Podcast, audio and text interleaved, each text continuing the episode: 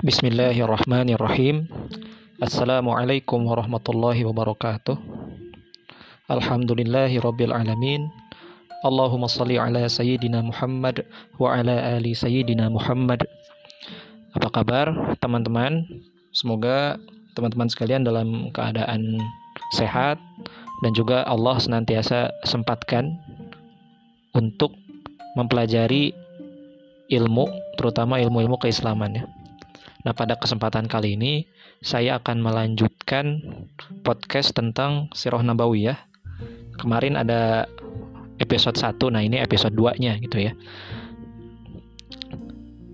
Nah, pada kesempatan kali ini kita akan menceritakan kisah sejak Rasulullah Shallallahu alaihi wasallam dilahirkan hingga uh, pengasuhannya di Bani Sa'ad yaitu oleh Halimah ya kedatangan Rasulullah Shallallahu Alaihi Wasallam di kalangan bangsa Arab itu merupakan jawaban dari doa Nabi Ibrahim alaihissalam. Ini termaktub di surat Al-Baqarah ayat 129. A'udzu billahi minasyaitonir rajim. Rabbana wa ba'ath fihim rasulan minhum yatlu alaihim ayatika wa yu'allimuhumul kitaba wal hikmata wa yuzakkihim innaka antal azizul hakim. Ya Tuhan kami, utuslah untuk mereka seorang rasul dari kalangan mereka yang akan membacakan kepada mereka ayat-ayat Engkau dan mengajarkan kepada mereka Alkitab dan Al-Hikmah serta mensucikan mereka. Sesungguhnya Engkaulah yang Maha Kuasa lagi Maha Bijaksana. Nah, selain itu, kedatangan Rasulullah Shallallahu Alaihi Wasallam telah dikabarkan oleh Rasul terdahulu yaitu Nabi Isa alaihissalam. Ini tercantum di surat As-Saff ayat 6. A'udzubillahi. Wa idh qala Isa bin Maryam ya bani Israil inni rasulullahi ilaikum musaddiqan lima baina yadayya minat taurati wa mubashiran bi rasulin ya'ti min ba'di ismuhu Ahmad falamma ja'ahum bil bayyinati qalu hadza sihrun mubin. Dan ingatlah ketika Isa ibnu Maryam berkata Hai Bani Israel sesungguhnya aku adalah utusan Allah kepadamu membenarkan kitab sebelumku yaitu Taurat dan memberi kabar gembira dengan datangnya seorang rasul yang akan datang sesudahku yang namanya Ahmad maka tatkala Rasul itu datang kepada mereka dengan membawa bukti-bukti yang nyata, mereka berkata, "Ini adalah sihir yang nyata." Dr. Said Ramadan Al-Buti dalam fiqh sirahnya menyebutkan bahwa nama lengkap Rasulullah Shallallahu alaihi wasallam adalah Muhammad bin Abdullah bin Abdul Muttalib disebut juga Syaibatul Hamid bin Hashim bin Abdul Manaf disebut juga Mughirah bin Qusay atau Zaid bin Kilab bin Murrah bin Ka'ab bin Lu'ay bin Ghalib bin Fihr bin Malik bin An-Nadr bin Kinanah bin Khuzaimah bin Mudrikah bin Ilyas alaihissalam bin Mudar bin Nizar bin Ma'ad bin Adnan. Nah, Dr. Al-Buti mengatakan bahwa para ulama uh, sepakat mengenai nasab Rasulullah Shallallahu Alaihi Wasallam yang berpangkal di Adnan. Adapun sebelum Adnan, para ulama berbeda pendapat, namun semuanya sepakat bahwa Adnan itu bersambung nasabnya kepada Nabi Ismail alaihi salam. Nah, Imam Muslim meriwayatkan bahwa Rasulullah Shallallahu alaihi wasallam bersabda, Sesungguhnya Allah telah memilih Kinanah di antara anak keturunan Ismail, dan dia telah memilih Quraisy di antara Kinanah, dan memilih Hashim di antara Quraisy, dan memilih aku di antara Bani Hashim. Dr. Mustafa Asibai dalam Sirah Nabawiyahnya mengutip hadis yang diriwayatkan Imam At-Tirmizi bahwa Rasulullah Shallallahu alaihi wasallam bersabda, Sesungguhnya Allah menciptakan makhluk, lalu menjadikan aku golongan yang terbaik dan sebaik-baik dari dua golongan. Kemudian dia memilih suku-suku dan dia menjadikanku dari suku terbaik. Kemudian dia memilih rumah-rumah dan menjadikanku dari rumah terbaik. maka aku adalah sebaik-baik jiwa dan sebaik-baik rumah. Nah, dengan demikian kita tidak pernah menemukan beliau itu diberi stigma-stigma gitu ya dan tuduhan-tuduhan buruk terkait nasab beliau. Padahal beliau dituduh dengan berbagai tuduhan kecuali dalam hal ini yaitu hal nasab ya. Ya Rasulullah Shallallahu Alaihi Wasallam dilahirkan pada hari Senin, tanggal 12 Rabiul Awal menurut uh, pendapat yang kuat. Ada yang mengatakan tanggal 2, ada yang mengatakan tanggal 8. Namun yang paling kuat adalah tanggal 12 Rabiul Awal, tahun gajah. Nah, mengapa tahun tersebut disebut tahun gajah ya?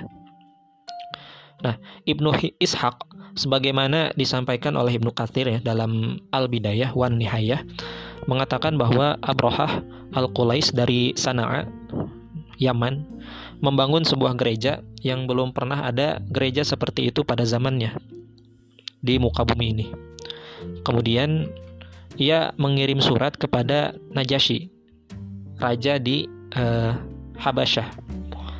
Aku telah membangun sebuah gereja untukmu yang belum pernah dibangun gereja lain sepertinya. Aku tidak akan berhenti hingga berhasil memalingkan arah ibadah haji orang Arab ke gereja tersebut. Lebih lanjut, Ibnu Katsir mengisahkan bahwa keluarlah seseorang dari Kinanah hingga sampai di Kulais. Terjadi sesuatu dengannya di sana lalu keluar hingga tiba di kampungnya. Nah, ketika itu Abrahah murka gitu ya dan bersumpah akan terus berjalan hingga sampai di Ka'bah dan akan menghancurkannya. Ia sempat diserang oleh e, beberapa kabilah Arab ketika sedang menuju Ka'bah hingga Nafil bin Habib tertawan. Jadi Nafil bin Habib ini nanti akan menunjukkan jalan gitu ya. Abu Ragol memandu orang-orang Habasyah menuju kota Mekah hingga berhasil tiba di Mugammas. Abu Ragol uh, meninggal di sana ya. Dan makamnya dirajam orang-orang di Mugammas. Allah mengirim burung-burung dari arah laut kepada orang-orang Habasyi tadi. Burung-burung itu berasal dari jenis burung layang-layang. Setiap burung membawa tiga buah batu laksana biji tumbuh-tumbuhan tidak semuanya mengenai sasaran. Nah, mereka pasukan Abraha ini melarikan diri menuju jalan yang dilewati ketika datang sambil menanyakan keadaan Nafil tadi ya. Nafil bin Habib untuk memandu mereka ke arah Yaman. Ya, demikian ya. Ibnu Katsir itu mengisahkan peristiwa pasukan Abraha yang diluluh hentakan oleh Allah dalam menjaga Ka'bah gitu ya, dalam rangka menjaga Ka'bah. Keberadaan pasukan gajah yang dibawa Abraha menjadikan tahun peristiwa tersebut dikenal sebagai tahun gajah, tahun yang sama dengan kelahiran Rasulullah Shallallahu Alaihi Wasallam. Memang kejadiannya tidak di hari yang sama, namun e, berdekatan, kira-kira 50 hari ya. Nah peristiwa ini diabadikan di dalam Al-Quran surat Al-Fil, gitu ya. E, silahkan untuk teman-teman yang e, tidak apa ya tidak hafal artinya gitu ya tidak tidak mengerti artinya silakan dibuka uh, terjemahan surat al-fil ya. Bisa direnungkan di situ. Ya Rasulullah Shallallahu Alaihi Wasallam uh, dilahirkan dalam keadaan yatim ayahnya Abdullah wafat ketika ibunya mengandung beliau selama dua bulan jadi di umur kandungan dua bulan ayahnya Abdullah itu wafat nah setelah lahir Rasulullah berada di bawah asuhan kakeknya. Memang ibunya masih hidup, tapi e, sebagai wali itu kakeknya ya. Kakeknya bernama Abdul Muthalib. Abdul Muthalib pula lah yang memilihkan beliau seorang ibu susu, yaitu seorang perempuan dari Bani Sa'ad bin Bakr yang bernama Halimah binti Abu Zu'aib, binti Abi Zu'aib. Namun demikian, orang yang pertama kali menyusui Eh, Rasulullah Wasallam bukan beliau tetapi uh, seseorang bernama Thuwaibah. Thuwaibah ini adalah budaknya Abu Lahab. Ya, begitu ya. Kemudian orang yang pertama kali menggendong, menggendong Nabi itu bernama Ummu Aiman, budaknya uh, budak dari ayahnya gitu ya, budak budaknya Abdullah. Nah, Dr. Al-Buti menjelaskan pada saat Muhammad kecil Shallallahu Alaihi Wasallam tiba di kediaman Halimah dan menetap di sana, tempat yang tadinya sedang dilanda paceklik dan kemarau panjang itu lambat laun menjadi subur. Tanamannya kembali menghijau sehingga domba-domba yang dipelihara keluarga Halimah itu dapat merumput dan kembali ke kandang dalam keadaan kenyang dan uh, dipenuhi susu, Masya Allah. Ketika Rasulullah Shallallahu Alaihi Wasallam tinggal di Bani Saad inilah terjadi peristiwa pembelahan dada oleh malaikat Jibril, sebagaimana diriwayatkan oleh Imam Muslim dalam uh, Sahihnya. Suatu hari ketika Rasulullah Shallallahu Alaihi Wasallam bermain-main bersama beberapa orang anak, beliau didatangi malaikat Jibril. Tiba-tiba Jibril merengkuh Rasulullah dan membaringkan tubuhnya. Setelah itu Jibril membelah dada Rasulullah dan mengeluarkan hatinya. Jibril lalu mengeluarkan segumpal darah dari dalam hati Rasulullah seraya berkata, "Ini adalah tempat setan pada dirimu." Selanjutnya Jibril mencuci hati Rasulullah Wasallam dengan air zam-zam di dalam sebuah bejana yang terbuat dari emas. Kemudian mengembalikan hati itu ke tempat semula. Pada saat itu, anak-anak lain yang bermain bersama Rasulullah Shallallahu Alaihi Wasallam pergi menemui ibu mereka seraya berseru, Muhammad dibunuh. Kemudian mereka pun mendatangi Muhammad Shallallahu Alaihi Wasallam, yang ternyata masih hidup dengan wajah pucat pasi, Masya Allah. Jadi dokter Asibai menjelaskan gitu ya, bahwa Rasulullah melewatkan empat tahun pertamanya di masa kanak-kanak di padang Bani Sa'ad. Jadi Rasulullah itu tinggal dari umur satu tahun sampai umur lima tahun di padang Bani Sa'ad. Beliau Shallallahu Alaihi Wasallam tumbuh menjadi orang yang kuat fisiknya, sehat raganya, fasih lisannya, dan tegar jiwanya. Beliau piawai menunggang kuda di kala usia beliau masih belia. Bakat-bakat beliau terlatih dan terasah dengan kejernihan udara dan ketenangan alam padang pasir. Rasulullah Shallallahu Alaihi Wasallam dikembalikan setelah disapih pada usia lima tahun kepada ibunya Aminah. Menginjak usia Rasulullah Shallallahu Alaihi Wasallam enam tahun, ibundanya wafat saat perjalanan pulang setelah berziarah ke makam ayahnya di Madinah.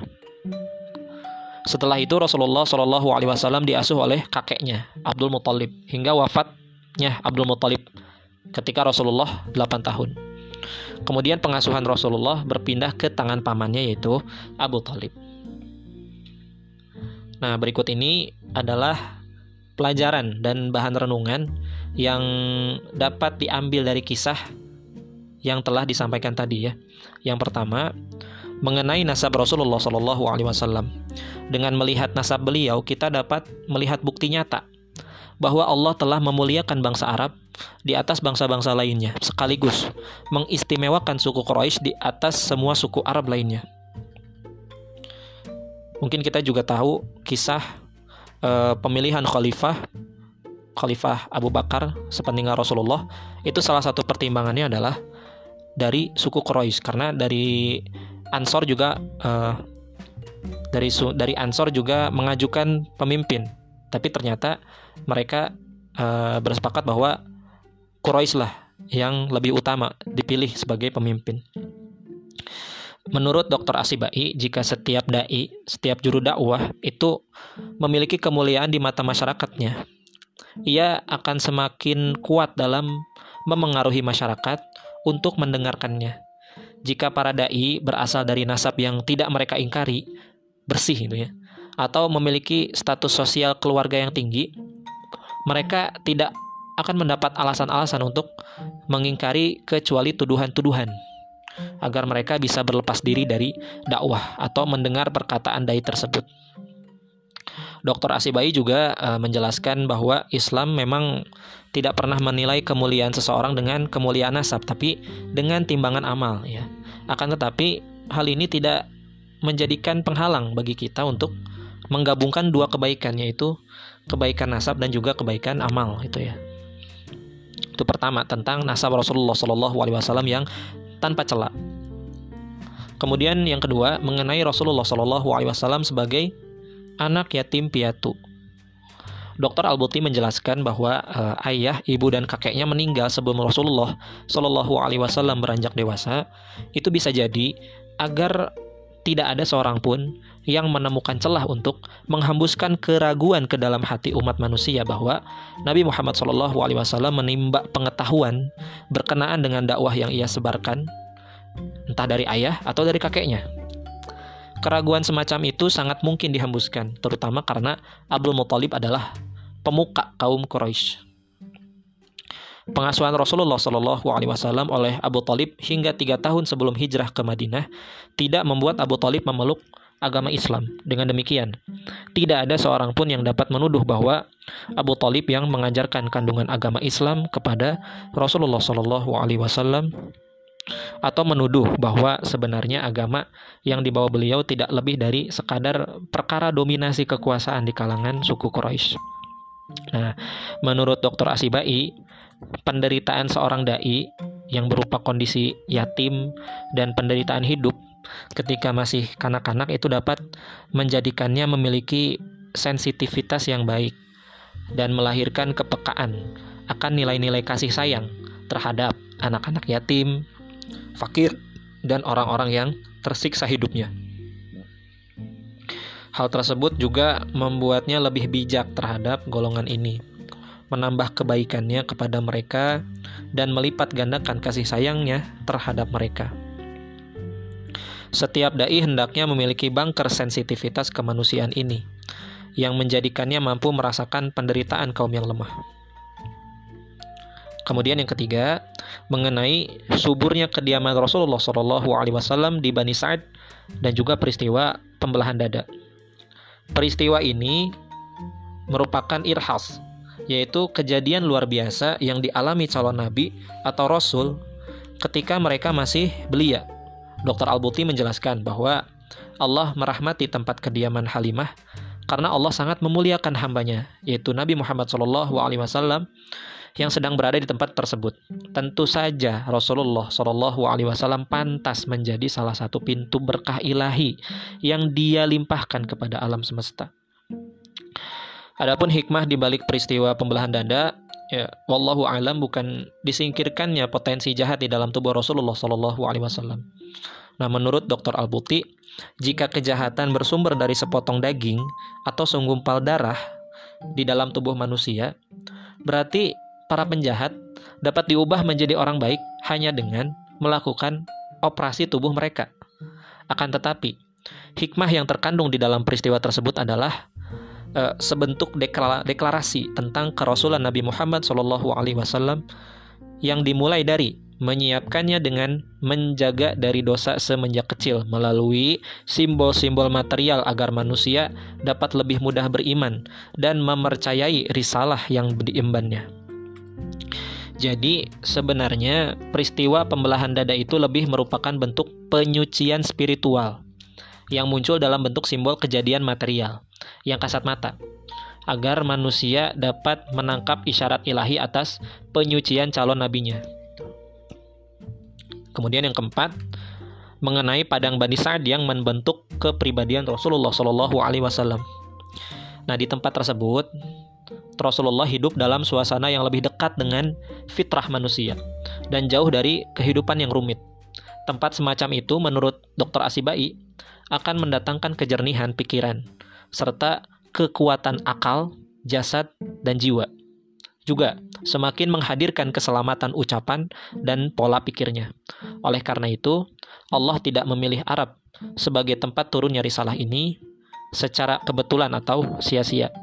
Akan tetapi, karena bangsa Arab jika dibandingkan dengan sekitarnya yang sama-sama nomaden, itu lebih jernih jiwanya lebih selamat pola pikirnya, lebih lurus akhlaknya, dan lebih siap menanggung penderitaan akibat peperangan di jalan dakwah dan lebih siap menanggung beban dakwah Islam agar tersebar ke seluruh penjuru dunia. Di tempat tersebut terbentuk pula lah kecerdasan Rasulullah Shallallahu Alaihi Wasallam.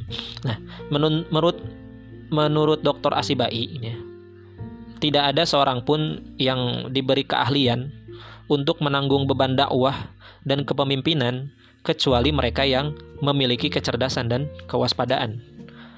Orang-orang yang dungu, yang bodoh gitu ya, dan yang kecerdasannya biasa saja adalah orang yang paling jauh dari kepemimpinan fikrah, pembaruan dan ruhiyah.